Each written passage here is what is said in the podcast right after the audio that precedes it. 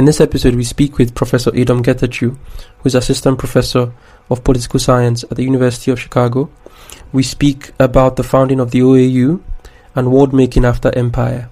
What sort of states did these anti colonial fighters seek to create? So now we speak with Professor Adom Getachew, who is Assistant Professor of Political Science at the University of Chicago. And just just thinking about the sheer length of time that we have for the process of decolonization to be completed. Um, you know, the struggles, especially on the African continent, are protracted. They last into the 80s and 90s in Southern Africa. Um, and even uh, my my own focus is on the early period. So in that early period of the 40s, 50s, and 60s, I primarily focus on the international politics of decolonization and um, in that context, you see a long, protracted struggle to, say, secure a universal right to self determination, um, a, a, right that had not been included in the first articulations of the UN Charter or the UN UDHR, but then, you know, get incorporated and realized in the 1960s. So just even if we take the standard story of what decolonization is, which is independence of, of national nation states in, in across the world, even that process was a highly protracted process. And um, and I think uh, more going beyond that standard story, if we think about its kind of vision of equality uh, um, internally and domestically, uh, it was a it was a radical project. Indeed, it was. Um, basically, it was a very it's a time of upheaval all across the Black Atlantic. Um, but then, of course, it didn't happen on its own. It happened because of men and women on the ground. So, can we talk a bit about the men and women, you know, across both Africa and the Caribbean, who was who were very influential for this struggle? You know, the anti-colonial intellectuals, statesmen, and many of them actually existed in the, in the diaspora as well before going back to do what they felt was their life's work. Could you just talk yeah. a bit about them? Yeah, um, I mean, I want to first say that I think we should uh, think of nationalist movements were mass political movements. They involved many everyday people. Um, I think it's really important, for instance, to acknowledge the ways that labor strikes and labor struggles were a central space from which nationalist politics emerged. So, the, for instance, um, in Jamaica, a series of strikes in 1938 are the context in which national parties, uh, the People's National Party and Jamaican Labour Party emerge.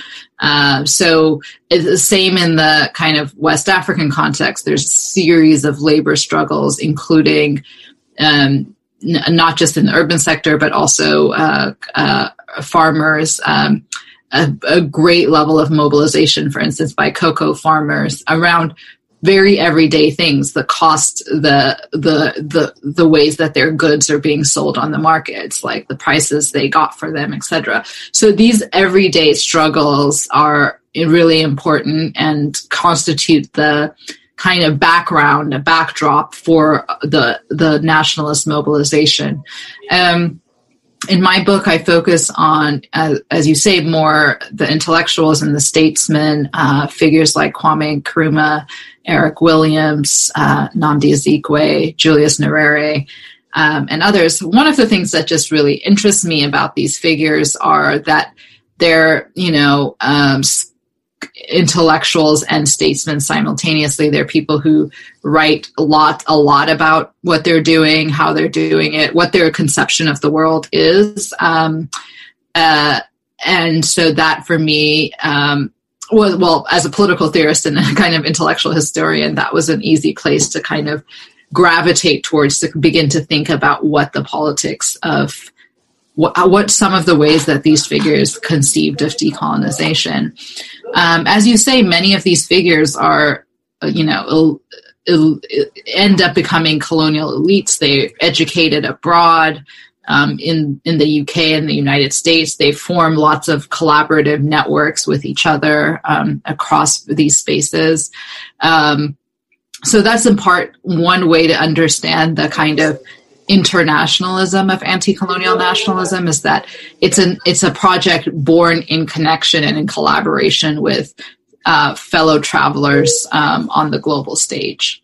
Um, I think, and I think this also ends up inspiring and orienting these set of figures towards a simultaneous project of national transformation and global transformation. Exactly. I mean, you speak about, I mean, someone like Eric Williams, for example, who wrote a very definitive text linking slavery to capitalism, which was yeah. his PhD thesis, actually, which he, which became a book. Um, Nnamdi Azikiwe as well wrote a lot and edited a lot as the editor of the West African pilot. Um, pilot. He even wrote poetry, actually. Mm-hmm. Um, so, I guess this leads us to the next question. Really, is um, many of these men at the time of trying to create a new state, what was their vision of what kind of state they were trying to create? Because there was a global order around this time that was very um, unwelcoming to the very existence of their beliefs. Um, so, what kind of state were they seeking to create? Um, I mean, you know, um, I think broadly, uh, if you look at early documents, um, so for instance, if we just stick with Azikiwe, he has a, a blueprint for Nigeria, which is 1943. Uh, maybe slightly. It's been a while since I wrote the book, so I'm forgetting dates a little bit. Um, and and also uh, he's part of because he's a journalist he's part of the british west african press delegation around world war uh, one and he writes um, with others this uh, collaborative memorandum uh, on what they think the atlantic charter and the vision of post-war reconstruction should mean for uh, British West Africa. So I think one of the things that's really interesting about those early documents is you see a very clear vision of uh, equality understood as equal civil and political rights, but also a vision of redistribution. Um, I believe it's the memorandum on the Atlantic Charter, for instance, says something like, you know, uh, basically that uh, a kind of collective ownership of the of the resources of the country of the region should be given to the people etc so there's very much uh, drawing on a variety of uh, influences and orientations socialism um, um, and and the kind of emerging welfare states of the western world. Um, so that's so and it, it's interesting also if you look at those early documents because there is some flexibility around the institutional form. By that I mean it's not clear that they think Nigeria and Ghana and all of them will be separate states yet. Uh, so one, there's a quite a long. They imagine even themselves a pretty long process towards achieving independence. They want to secure these initial kind of redistributive demands for, first in some ways. Um, and um, then there's the, even the question about well, what will be? Will it be Nigeria or the West West Africa, a kind of federation of West Africa? Um, and then this eventually gets to by some by the time we get to the 50s, um, uh, like Nkrumah and others, or Nkrumah in particular, would argue for a very strong vision of the Union of African States. And I argue that this was a kind of um, a they had a vision of decolonization that was uh, organized around concentric circles that there was a vision and this was because they had a vision of empire too that worked at the level of the international domestic and we might say individual. Um, so the process of decolonization similarly tried to address itself to each of these moments and spaces. Exactly. Um, but then uh, I don't know how, but I, I guess the question I want to ask now is a lot of these nations got their independence, you know, late 50s, early 60s. But then one nation in particular, Ghana, was so influential for everyone really at that time. I mean, Sudan got its independence in, in 56, but it, mm-hmm. it wasn't as celebrated really. I don't understand why um, from reading my own, I guess, yeah. reading the things I've seen. But what I'm really asking here is why was Ghana so important to everyone, really? I mean, Jamaica got its independence in 62, Nigeria in 1960, but Ghana in 1957. Why was that? Why was the Ghanaian independence struggle such a beacon for everyone across yeah. the world? That's a really, it's a great question. And actually, um, David Levering Lewis, in his biography of Du Bois, in the part two of the two volumes, he brings up this very issue. You know, I mean, it's not really, I even repeated in my book that Ghana is the first sub Saharan African state to gain independence. It's like, it's not really true because of Sudan in 56. That's really, you know, so, but I think there's a lot of things about Ghana that end up becoming very significant. One, it's in some ways, I mean, um, it's a kind of model colony for the British, right? It's like held up as a sort of ideal Gold typical Coast. Gold Coast. Yeah, it's a long uh, standing. They have long standing, you know, connection there. But um, I think though there are other you know so so on the one hand like the british loss of that territory signals something about where we were in the on the horizon. Um, it's a very different kind of relationship you know to sudan the sudan. And um, uh, so that, that's one i think it's about the standing of ghana in relation to the wider empire. I think the other reason though that it's really important is um, because like uh, it's it's not the same as the Indian national struggle, but like the Indian national struggle, it models this form of non-violent um, mass mass civil disobedience or uh, mass mobilization, which Nkrumah, partly riffing on Gandhi, calls positive action. This becomes really important. I mean, uh, for so thinking about um, for wider visions of, of political struggle that this is another example of you know concerted mass action being able to produce uh, the transform- transformation and if you look at um, say civil rights uh, SNCC and other organizations in the US, they have three international examples in mind. India, of course, um, very clearly, Ghana, and South Africa as these key spaces from which they're trying to learn about what what the possibilities and limits of mass civil disobedience are. Um, third, Nkrumah is a highly connect, internationally connected figure that's, at this point. That's He's, true, actually. Yeah, he spent 10 years abroad. Uh, you know, he brought with him a whole coterie of advisors and pe- others who are very connected transnationally. Um, George Padmore, most importantly, Arthur Lewis, the economist, um, you know, CLR James. These are all figures in his orbit.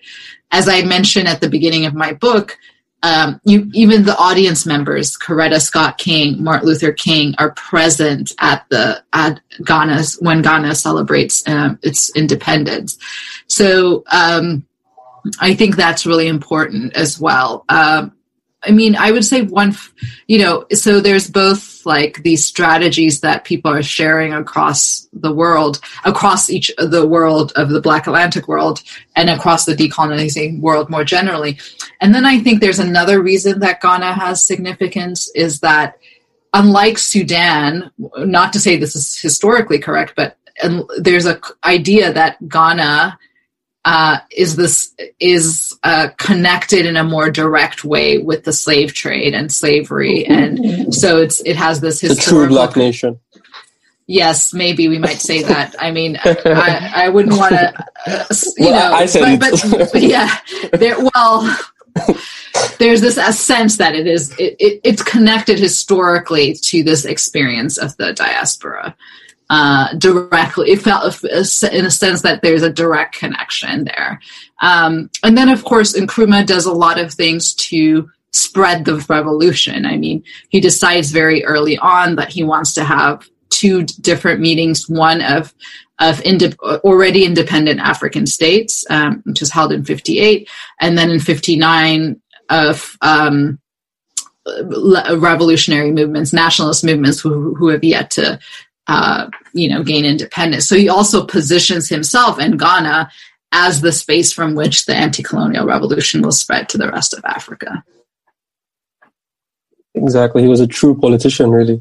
Um, but then this leads us to the next point, which is many of these states across the continent, you know, not just within West Africa. You, know, you had Bourguiba in um, Tunisia, you had Kaunda in Zambia, in the east you had Nyerere, and in the west you had um, Nkrumah, of course. They all came together to create the OAU, you know, and this was a very revolutionary thing at the time of creating a new order on the international stage to fight for African interests.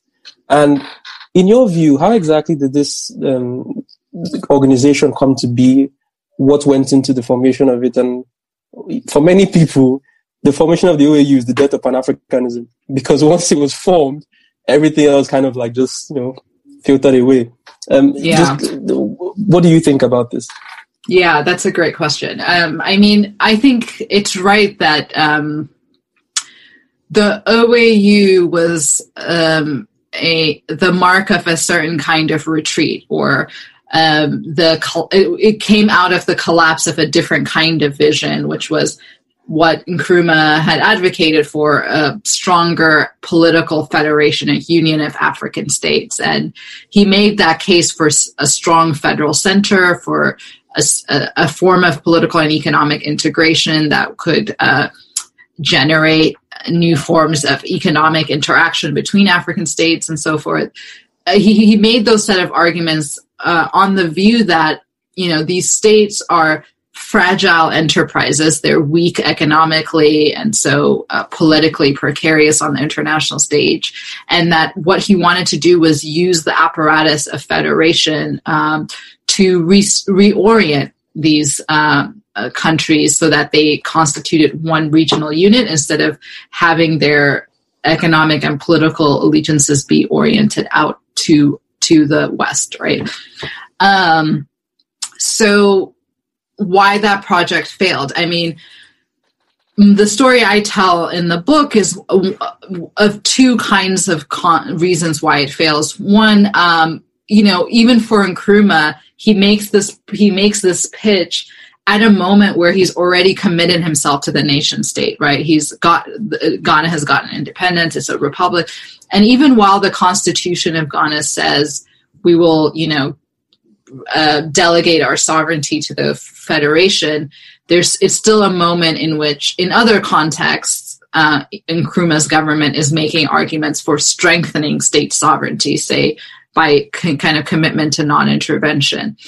Um, then, most most importantly, I think for a number of states, um, uh, Nkrumah's vision feels like creating a new hegemon on the domestic uh, on the in the African stage on the Afri- in the African context, right? Um, and there there are also very serious worries that Nkrumah himself is interested in in a power grab. That really that's this is what it's what what's really driving him. Um, but even if we do, if we take him to be genuinely con- committed to the project of, of Pan Africanism, which I do, um, I think you know, they never really resolve the question about what the relationship between constituent states and um, a, a, regional body ought to be. And Nkrumah's is one in which the states would be subordinated to the regional authority. Um, and what the OAU ends up doing is replicating and reproducing the model of the uh, United Nations into the African context, right? It's a mechanism not for transforming or reimagining state sovereignty, but of reinforcing state sovereignty and holding the state, in, you know, up. And I mean, uh, and that's what the OAU is best remembered for: is defending the sovereignty of African states, r- regardless of the situation. Of course, most early on its life early on in its after its founding in the context of the Nigerian civil war and the Biafran bid for independence it defends Nigeria against against the aspirations of Biafra. I mean i think this is it's an organization that is also interested in the weakness of of um, African states right? Uh, it's not one so it's also an organization that's trying to address uh, itself to this question of what it takes to be the problem of, of this of fragile sovereignty. Uh, but its way of addressing that is by reinforcing the state and the state against both internal international but also internal um, encroachments. Exactly. Um, you mentioned that there were different um, points of view. So indeed we had the casablanca bloc which was led by kwame nkrumah and also countries like algeria and, and guinea who felt like there should be a federation of african states sort of united states of africa and it wasn't actually far fetched because in the West Indies, there was a Federation of the West Indies around this time as well. Um, and then you had the Monrovia bloc that had countries like um, Nigeria and Tafawa Balewa leading the country around this time, and Senegal, who felt like there should be a gradual economic integration of all these countries. But amidst all these different points of view, one thing was upheld that they would uphold colonial boundaries. And this was something that um, Emperor Haile Selassie, for example, was very, very intent on because he himself was an empire within Africa. Mm-hmm. Um, so why do you believe that this was upheld? You know, the belief that they should uphold colonial boundaries. And you mentioned um, supporting Nigeria, also supporting Congo when Katanga mm-hmm. chose to secede as well. Mm-hmm. Um, yeah. What, what, what do you think about this?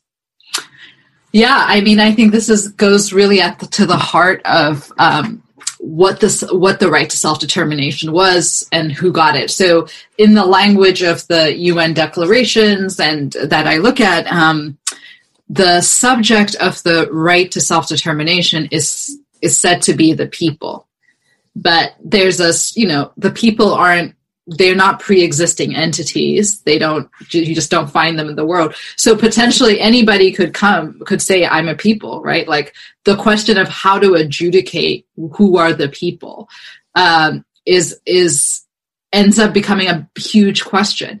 So one strategy of is to de, to to engage in a form of delimitation to say people have a right to self-determination but we respect territorial integrity um, so, uh, t- so territorial integrity, i.e., maintaining existing borders, became a mechanism for containing uh, the this um, you know um, this question. So I think so. It, on the one hand, it comes again from a, an anxiety about the potential weakness of these states, right? And what Nkrumah and others would call the problem of Balkanization, right?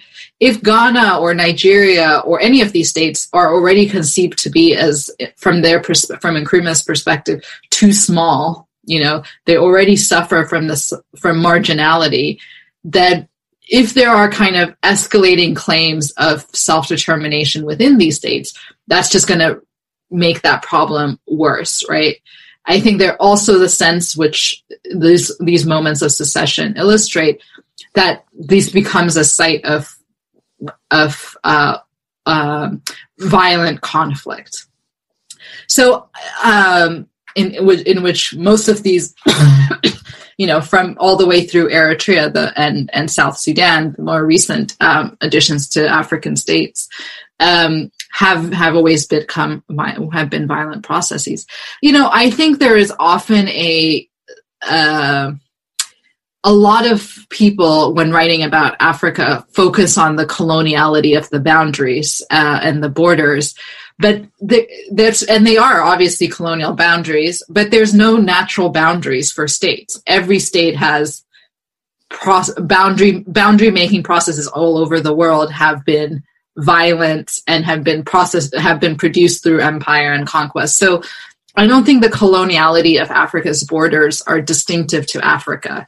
I think the bigger question is and this is the thing that nkrumah and others tried to do but were not successful at doing is eh, let's accept the boundaries but let's ensure and transform all the constituent members of that within that boundary into the citizens of, of Nigeria or into the citizens of Ghana.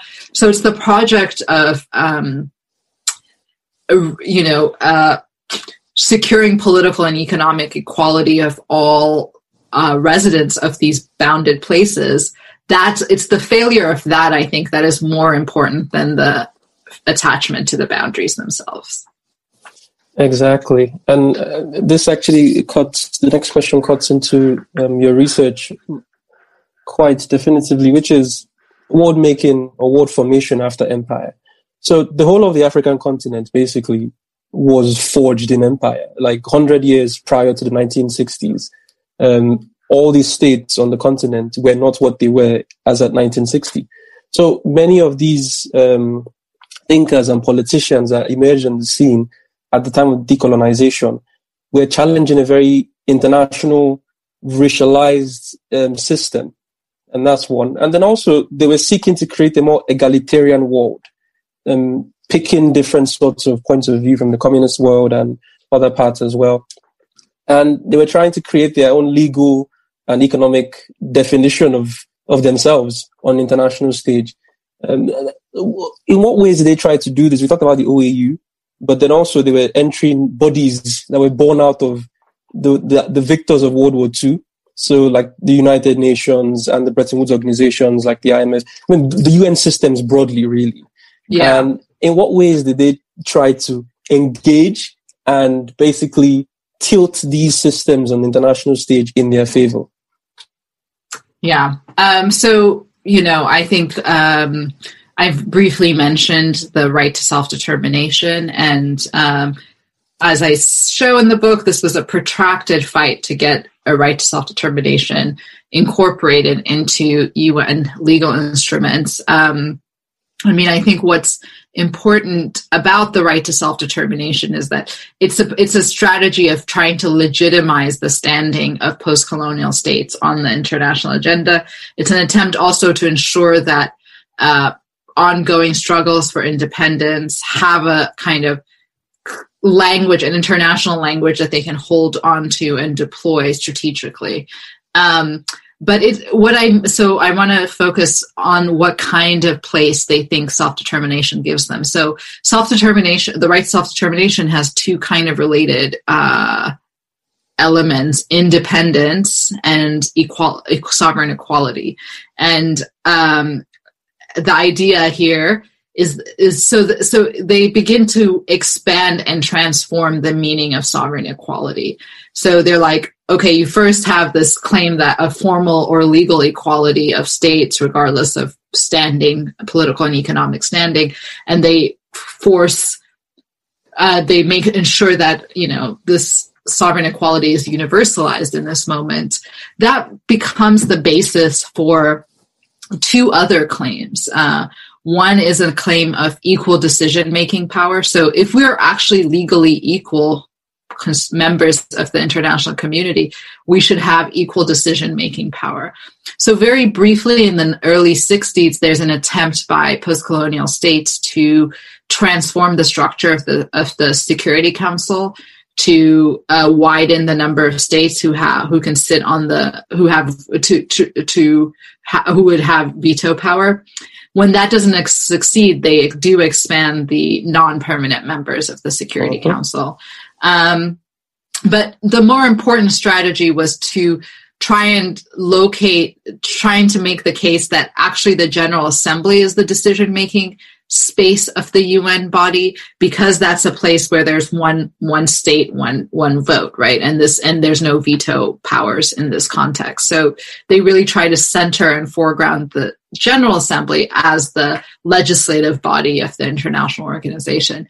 So this isn't a claim of uh, a more it's a you start they started with a legal claim of equality then we've now have a political a claim of political equality where it's equal decision making power and then we have a third one, which is uh, then using that claimed legislative authority to legislate uh, processes of redist- global redistribution. And this is when we get something like the new international economic order, where sovereign equality becomes the basis and uh, from which to demand um, greater redistribution. Exactly. And around this period, I mean, many countries in Africa as well as Asia were lumped together, really, in terms of what they were seeking on the world stage. Well, let's talk a bit like more specifically about the Caribbean. Um, what was going on around this time? What sort of things were they pushing for? Rudolph Ware believes that the Caribbean really is an extension of, of African of African beliefs and history, really. So, in the, what is what was going on in the Caribbean around this period in time? What were they trying to do on the world stage? We mentioned, I mentioned briefly the Federation of the West Indies, but then this splintered into many different countries. Um, what was going on? How were they trying to assert themselves as well? Yeah. Yeah, I mean, I trace a very parallel story um, between the Caribbean and, and Africa. So, just as Nkrumah is trying to articulate a um, vision of a Pan African Federation, um, I trace how Eric Williams uh, is engaged in a similar project and process of trying to con- to constitute a sorry a more um, uh, a, a, pretty centralized vision of a West Indian Federation. A West Indian Federation does exist uh, between 1958 and 1962. It's a federation of Anglophone West Indian states. Um, Actually, that, that sorry, that always surprises me that the French states did not, because of how you know vocal they were with negritude, that they did not actually seek full independence. Well, I, I think um, you know. I think it's a. I mean, it's a complicated process. Um, partly the it's it's limited to the what the anglophone caribbean because the process of federal integration happens in the in the context of empire right? It's they, they haven't yet gotten independence. They're eh, decide to un- integrate as a federation first and then seek independence as a federation. So and the French story is a slightly different story, as as you know, Gary Wilder and Fred Cooper have argued. There's an attempt for a, a, a much longer, protracted period to secure political rights uh, and uh, economic rights within the French within the French Empire to try and make the transform the French Empire into a French federation. Um, I think what's interesting about those arguments from people like Senghor and Césaire is they give the exact same reasons that Nkrumah and Williams would as well. That, you know, about anxieties about neocolonialism, about the smallness of these societies. And they make a second, another point, an important point, which is are we, as an empire, we helped to create France. So why shouldn't we benefit in some ways from the resources that we help to create. So there's also an, an imagination of redistribution within the structures of empire. I mean, I think that process, from my view, is, and this shows up a lot in the debates about representation of, of French West Africa, is uh, one that's always highly unequal, right? Um, there's never an imagination that w- there would be equal representation. Um, and so you know that generates a whole set of problems. Um, but i think uh, in some ways i think the conditions of of um, the, pla- the places that have remained uh, overseas departments of france are not that dissimilar from the wider caribbean world uh, you know Indeed. I'll say one other thing about this. You know, uh, the Federation, the West Indian Federation of the Anglophone states, collapses in 62. Uh, and it collapses on the basis of a referendum in Jamaica. So there's a popular referendum. We can call it Jexit. um, um, uh, and uh, after that vote, the, the federation collapses. I mean, Eric Williams into the 1970s continues to write about the region and about the possibilities for integration. Um, and he imagines in his later writings he imagines a federation that would include francophone states and uh, and, and and his his hispanophone and states as well. So so he imagines one that would be multilingual. So it it, it makes me think that the limitation of the Ang- to the anglophone world was not um, something that it was imagined as permanent but something that they thought that he at least thought you could build on um, but after the federation ends in 62, the, a very similar thing comes into, uh, similar to the OAU comes into being, which is the Caribbean, co- huh? CONCACAF. Yeah, the Caribbean community. CARICOM, um, sorry. CARICOM, yeah. Uh, the, it, it starts first as it, it, starts first as the CARIFTA, which is what I thought you were saying, which is the Caribbean Free Trade Association, and then it later becomes CARICOM or Caribbean Community. Um, in the 70s, I shift gears to look at Michael Manley's uh, government in Jamaica. Um, you know, a figure uh, whose dad, Norman Manley, had started the um, uh, People's National Party uh, comes to power in 72. Michael Manley does. I see him as very much a parallel figure to Julius Nyerere and to Tanzania. These efforts to, you know, they're sort of they're younger than people like Nkrumah and Williams, uh, so they're like a different generation. They have largely gone to school after or in around the 1950s. Um, um, 19, so the, the, primarily their kind of political uh, emergence is really the 40s and 50s as, as opposed to the 30s and 40s. Um, and they're also in some ways dealing with the failures of the first moment and trying to reckon with that and also trying to think differently about what um, socialism or social justice will require in their respective societies and um, I trace their kind of commitments and orientations towards the new international economic order.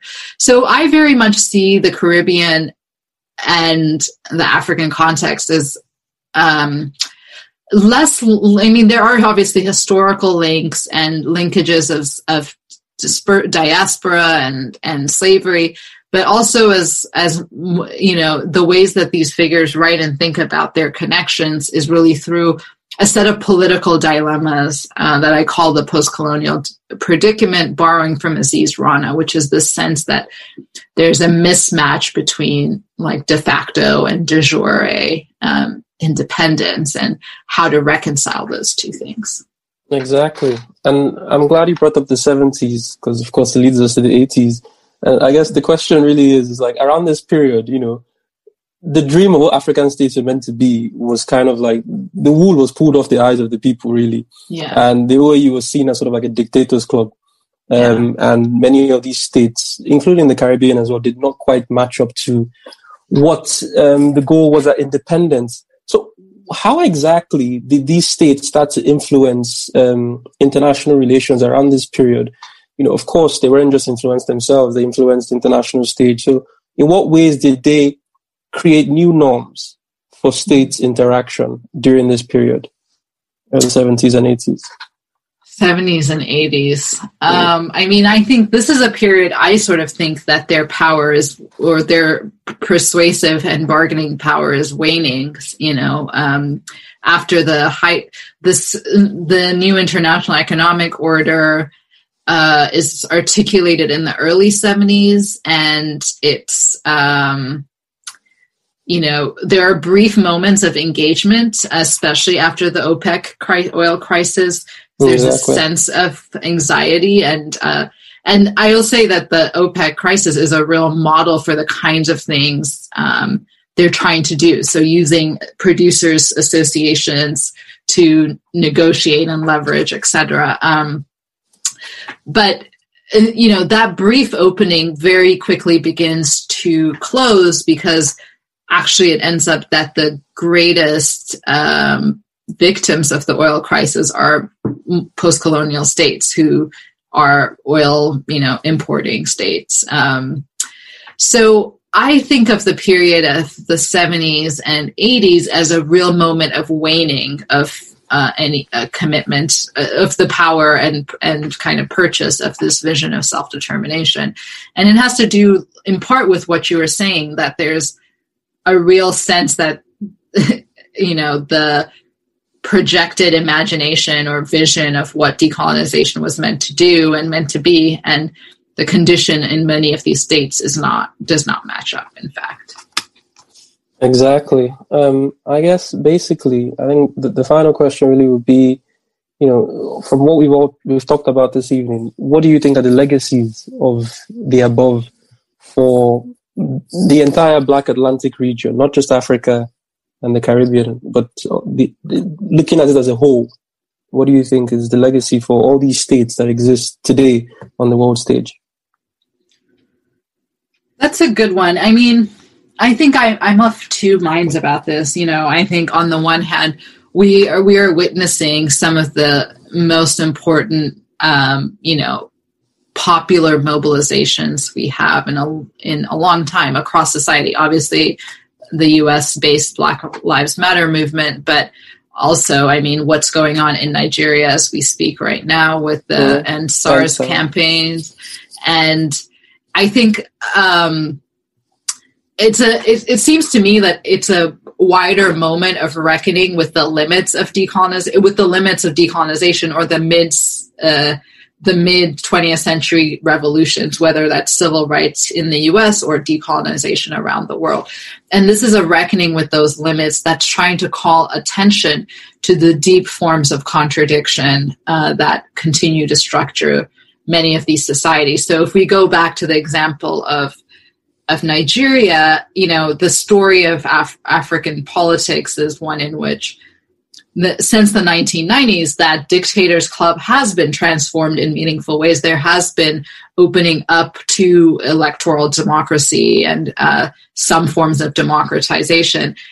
But um, it illustrates the ways in which uh, forms of you know uh, I don't know what we would call them, forms of state despotism or an arbitrary power, un- unaccountable forms of state power continue to be exercised. Um, you know, uh, and and and another example it would be from the South African context, where so much of the debate of the last few years has been about the deep disjuncture between political democracy and economic inequality as a legacy of the you know of apartheid that has yet to be reckoned with. And obviously similar things could be said about the US so you know I think um so on the one hand I think uh it feels to me like there's another moment on the horizon about how uh, about you know new new modes of politics and politicization. And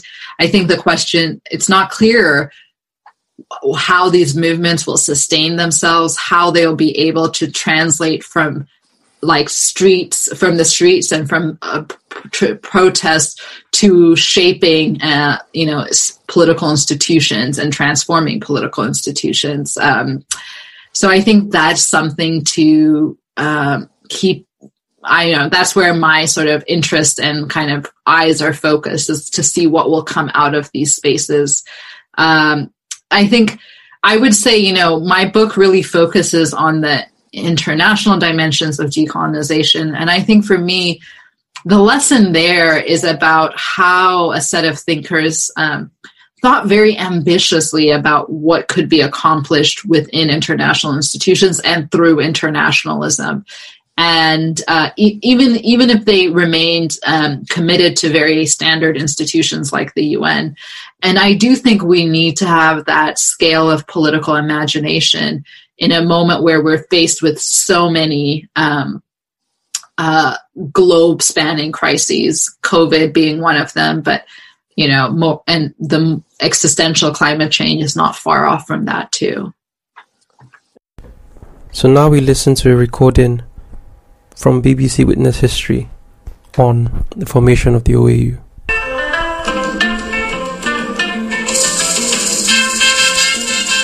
It's May 1963. A first wave of decolonization has swept through Africa, and in the Ethiopian capital, Addis Ababa, the continent's leaders gather in one place for the first time. They're meeting to decide if their nations should now become united. If we fail, and let this grand and historic opportunity slip by. The people, the masses of the people of Africa, will never forgive us. There was a passion for African liberation and African unity because we felt that unless Africa confronted the world with a united voice, the exploitation uh, would continue, the division would continue. So that, that was the, the, our starting point. Habte Selassie was Ethiopia's rather young Attorney General. A supporter of Pan Africanism since the 1950s, he worked on the draft charter for the summit. Among those arriving to attend were leaders synonymous with the struggle against colonialism, the likes of the Ghanaian President Kwame Nkrumah, the first black African leader to win independence, Sekou Touré from Guinea, Julius Nyerere from Tanganyika, Ben Bella, fresh from Algeria's war of independence against France.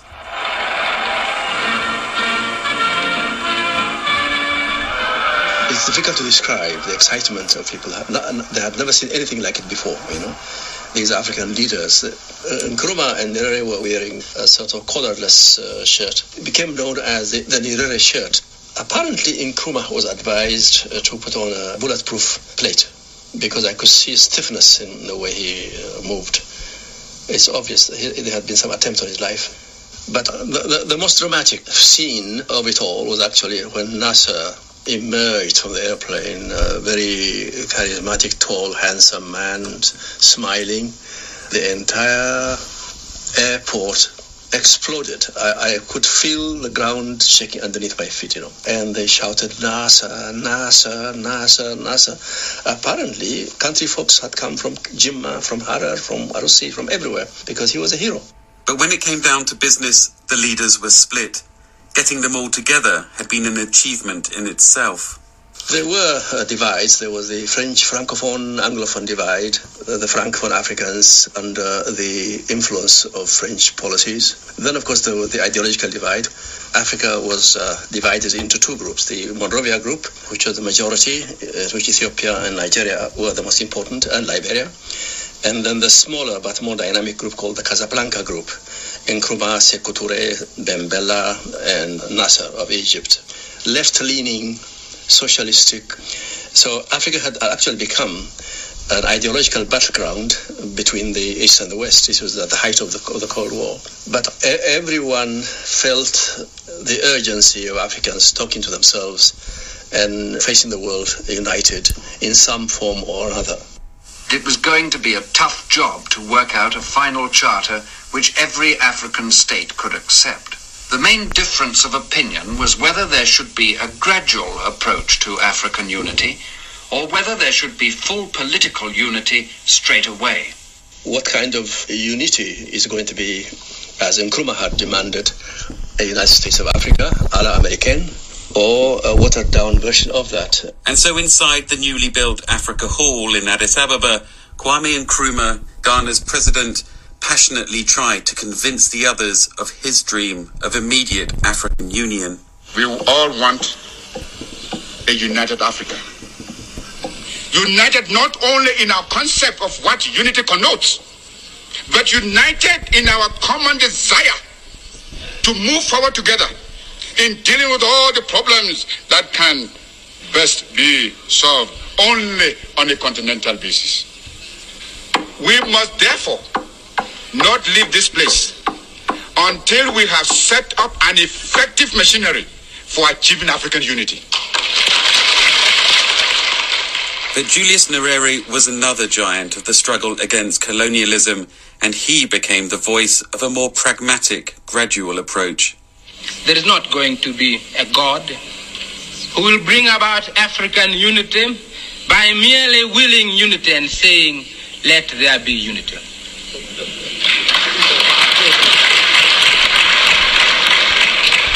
And none of us is prepared in the name of unity to invite a Napoleon to come and bring about unity by conquest. And that was taken as a gentle warning to Nkrumah. With his dream fast slipping away, Nkrumah threatened to walk out. His walkout would have been disastrous. So Emperor Haile Selassie exercised one of those fine moments of diplomacy. He called Sekou Touré, whom he knew to be a very uh, good friend of Nkrumah, and uh, asked him, my son, mon fils, mon fils, je vous prie, I, I implore you, go and bring your brother. And you know what Sekou Touré's reply was? Oui, mon père. Yes, father. And uh, Touré rushed out and persuaded Nkrumah. He brought back Nkrumah to a great cheer of the participants and the audience in the gallery. He came back and he said he would continue for the sake of Africa.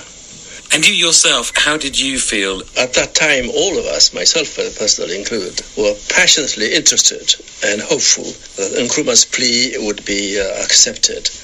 But we knew in our hearts of hearts, uh, finally we did realize that it was the Nyerere way that was going to prevail.